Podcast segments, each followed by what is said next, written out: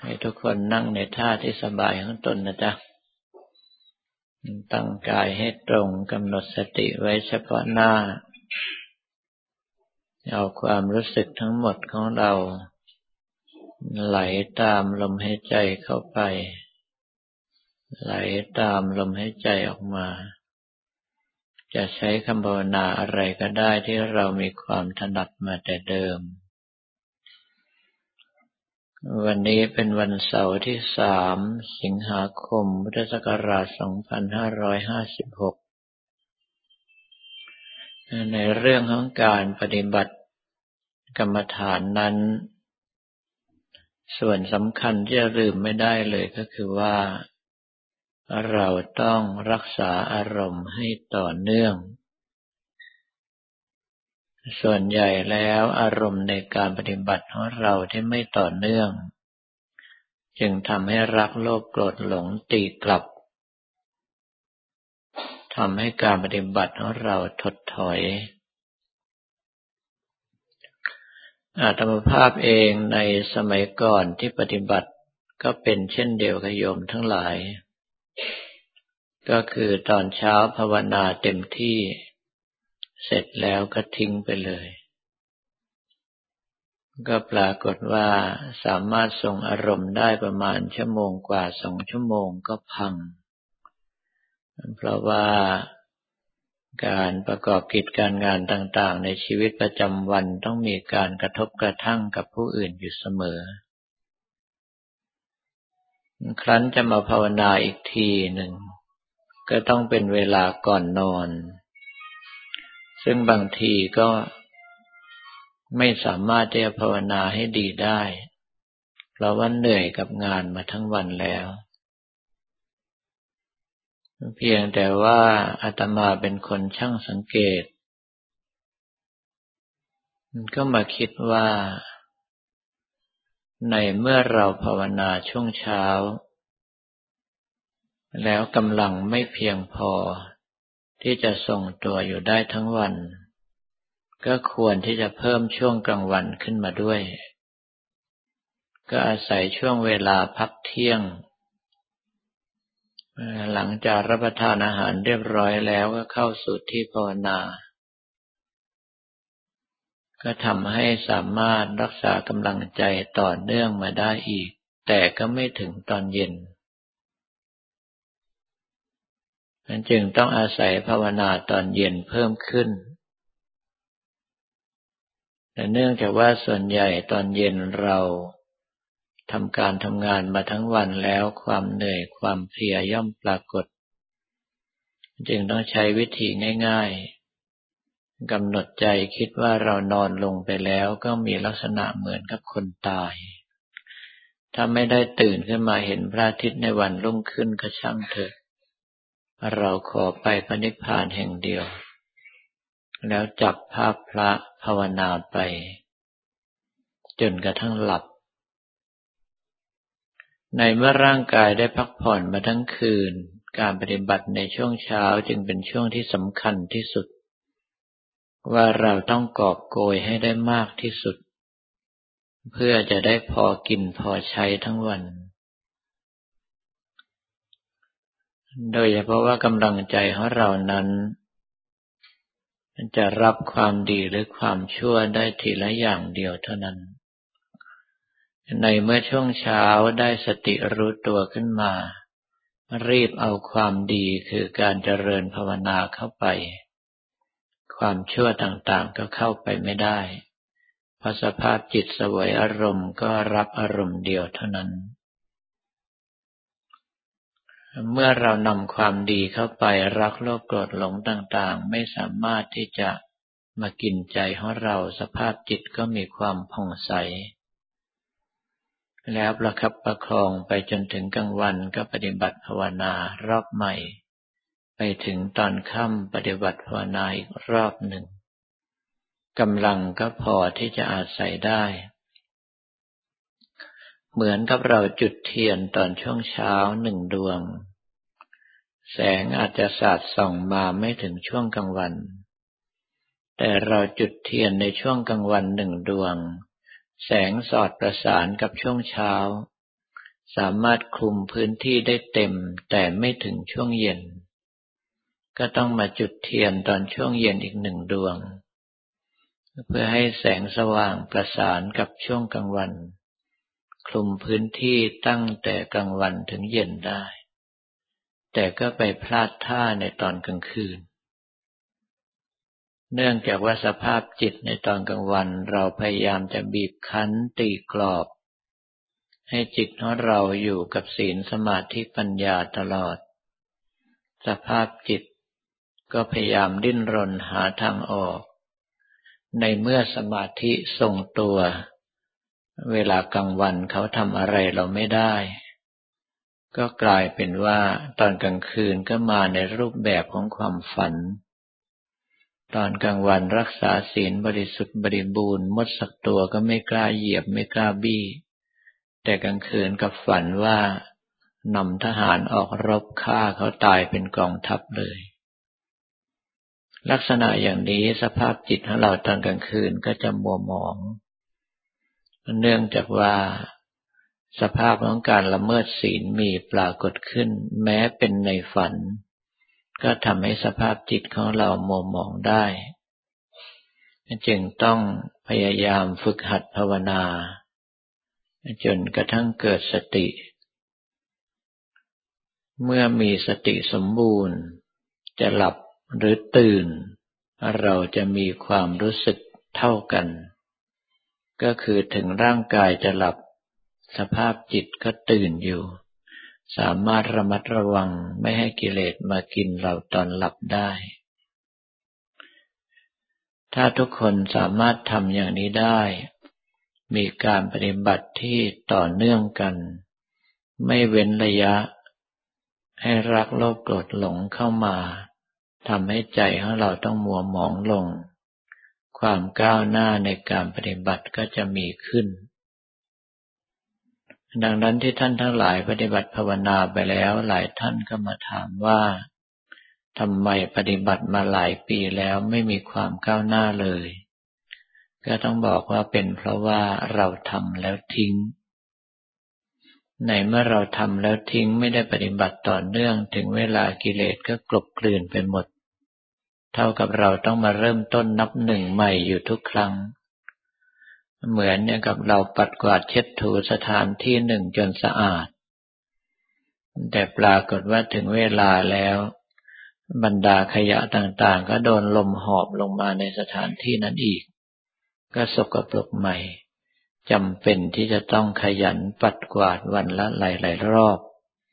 สภาพจิตของเราก็เช่นกัน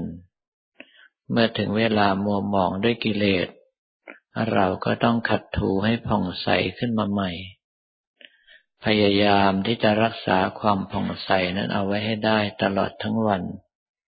และถ้าเป็นไปได้ก็คือตลอดทั้งคืน เมื่อหลับและตื่นเรามีสติรู้เท่าทัน กิเลสกินใจของเราไม่ได้ นานไปนานไปสภาพกิเลสที่ไม่สามารถจะเกิดขึ้นได้ สภาพจิตที่ผ่องใสมากขึ้นทุกทีทุกที ท้ายที่สุด กิเลสก็จะโดนกลบกลืนสูญสลายไปไม่สามารถปรากฏขึ้นมาใหม่ได้ ถามว่ากิเลสหมดไปเลยใช่ไหม ก็ต้องตอบว่าความจริงแล้วกิเลสมีอยู่เท่าเดิม เพียงแต่เราไม่ไปสร้างสาเหตุให้กิเลสนั้นกำเริบขึ้นมาได้ เหมือนกับว่าเชื้อเพลิงมีอยู่เต็มที่ แต่ว่าเราสละทิ้งซึ่งไม่ขีด หรือว่าเปลวไฟที่จะไปจ่อเชื้อเพลิงทั้งหลายเหล่านั้น ในเมื่อเราไม่สร้างสาเหตุอย่างนั้น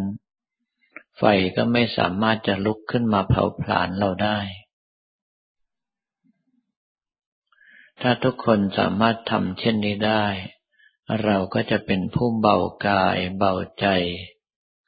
มีความสุขในการปฏิบัติ สามารถกระทำได้ไม่เบื่อไม่น่าย ถ้าหากว่าเรากระทำมาถึงตรงจุดนี้ ขึ้นชื่อว่าโอกาสที่จะหลุดพ้นจากกองทุกข์ ก็จะมีแก่เราอย่างเต็มที่ เมื่อถึงเวลานั้น เราก็ใช้ปัญญาประคับประคองการปฏิบัติของเรา ให้ตรงไปตามที่องค์สมเด็จพระสัมมาสัมพุทธเจ้าได้ตรัสสอนเอาไว้ ก็มีโอกาสที่จะก้าวล่วงจากกองทุกข์เข้าสู่พระนิพพานดังที่ปรารถนาไว้ได้ลำดับต่อไปให้ทุกท่านตั้งใจภาวนาหรือกำหนดพิจารณาตามอัธยาศัย จนกว่าจะได้รับสัญญาณบอกว่าหมดเวลา